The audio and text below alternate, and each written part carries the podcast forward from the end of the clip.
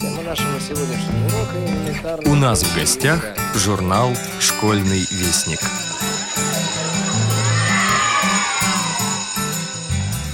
Здравствуйте, дорогие радиослушатели! У микрофона старший редактор журнала «Школьный вестник» Наталья Кочеткова.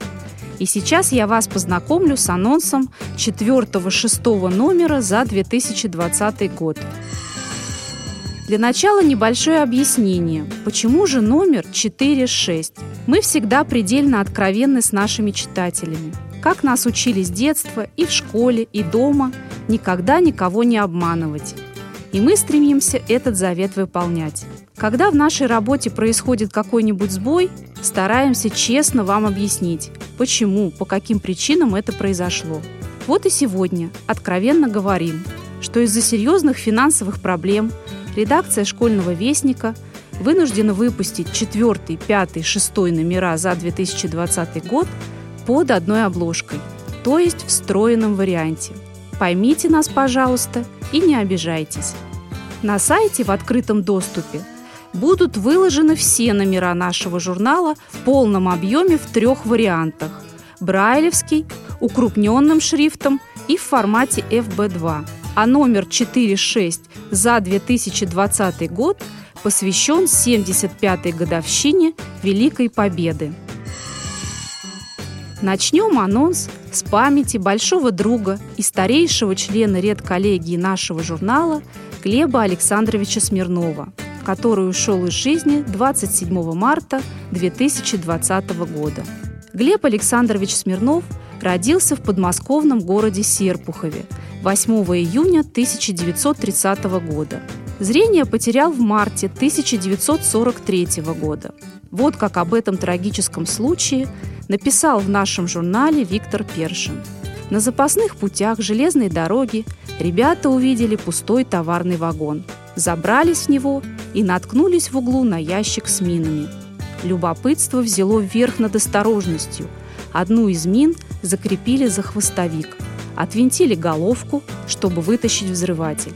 А дальше произошло неизбежное – взрыв, тяжелое ранение, длительное лечение, после которого Глеба зачислили в Болшевскую школу-интернат для слепых детей – Позже, когда из эвакуации вернулась Московская школа-интернат номер один, тогда она называлась Московским институтом для слепых детей, он перешел в нее.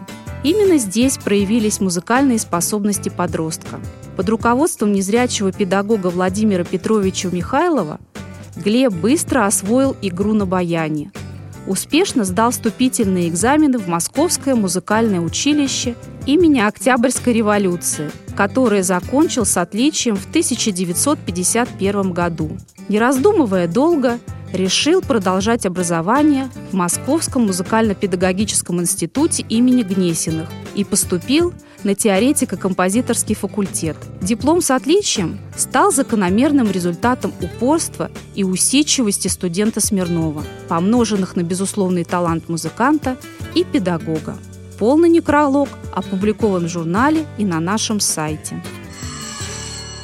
Школьный вестник заканчивает публиковать киноповесть Андрея Мачалина и Владимира Баженова «Почти герой Советского Союза». Начало читайте в третьем номере за 2020 год. Рассказ основан на реальных фактах биографии Михаила Попова, уникального человека, слепого музыканта и солдата Великой Отечественной войны – бойца-радиста 1-го батальона 201-й воздушно-десантной бригады 5-го воздушно-десантного корпуса, талантливого музыканта, единственного в мировой истории слепого солдата, получившего орден за подвиг на поле боя. В этом году мы отмечаем 75-ю годовщину победы в Великой Отечественной войне. В нашей стране, пожалуй, нет ни одной семьи, которую не коснулось бы это страшное событие. Драматичный рассказ Евгении Зуевой, автора из Красноярска, «Танец журавлей» или «Плач Евдокии» посвящен ее прабабушке, Девятиряковой Евгении Михайловне, и погибшему на фронте прадеду, Девятирякову Максиму Андреевичу – их возвышенной любви, любви к грациозным птицам-журавлям, пронесенной Евдокией Михайловной через всю ее нелегкую военную и послевоенную жизнь. Евдокии было почти 40. когда она впервые увидела танец журавлей. Ранним весенним утром муж Максим привел ее в это тайное место, выбранное птицами для своих танцев. Она спокойно, но завороженно смотрела на танцующих птиц. Максим сильными мужскими руками нежно держал ее за плечи и ровно дышал в пучок волнистых, слегка дымчатых волос. У них за плечами уже было многое. Суетливая деревенская жизнь, семеро непосед детишек, повседневные планы, в которых и скрывалось их простое, обоюдное человеческое счастье. Они не говорили друг другу о любви, как в романтических книгах, но они молчали о ней так громко, что это было слышно улетающим зимовать журавлям. Что бы ни случилось, всегда помни, журавли танцуют для нас, спокойно сказал Максим. Евдокия кивнула в знак согласия и снова устремила взор на танцующую пару птиц. А потом случилась война – Максим уходил на фронт. Сборы были спешными, а прощание сдержанным. Старшие дочери Шурочка и Маруся еле уловили в глазах отца зарождающуюся слезу. Евдокия тихо плакала. Они с Максимом никак не могли расцепить пальцы. Она коснулась своим крылом его крыла. Он вздрогнул и поклонился. Ей померещилось тихое «Я вернусь». Но он не вернулся. Полностью рассказ Евгении Зуевой вы сможете прочитать в нашем журнале. Тамара Андреева продолжает серию автобиографичных рассказов о своем военном и послевоенном детстве. Непростое возвращение в Ленинград из эвакуации, детский дом и группа для незрячих детей, переезд в квартиру, которую вернули по суду, а также проживание с необычными соседями. Все это в материале «Мое военное детство». Сколько поэтов погибло на Великой Отечественной войне, мы не знаем и никогда не узнаем. Война и послевоенное лихолетие – не самое лучшее время для бережного хранения архивов и рукописей. Сколько их погибло, сгорело, навсегда лишив нас возможности узнать творчество погибших поэтов, а их возможности хотя бы посмертно войти в литературу. Многие из них погибли совсем молодыми и не успели проявить свой поэтический дар. Мы можем только гадать, какими замечательными поэтами могли бы стать ушедшие на фронт 18-летние юноши. Стихи в сегодняшней подборке поэтической волны особенные, потому что все они написаны на фронте. Почти все авторы этих стихотворений, а это Владимир Булаенко, Николай Майоров, Николай Зиновьев, погибли на фронте не дожив до победы, в которую так верили. Первая часть рубрики познакомит вас с военными стихами Глеба Еремеева. В раздел для наших маленьких читателей «Азбуки Веди» вошли солдатские сказки Александра Дорофеева. Александр Дорофеев «Солдатские сказки». Но где же, спрашивается, солдатам сказки-то рассказывать? Да, пожалуй, где придется. Такая уж солдатская доля – и в походе, и в окопе, и у костра на привале, и в дозоре, и на койке в лазарете, и даже при затяжном прыжке с парашютом. Вот и получаются сказки, то длинные-предлинные, а то и совсем коротенькие. Солдат, известно, шилом бреется, дымом греется. Где коза прошла, там и он пройдет. У солдата на все есть ответ. И куда ни попал, всюду ему дом. Солдатская голова как под дождичком трава. Недаром в песне поется «Солдатушки, браво, ребятушки».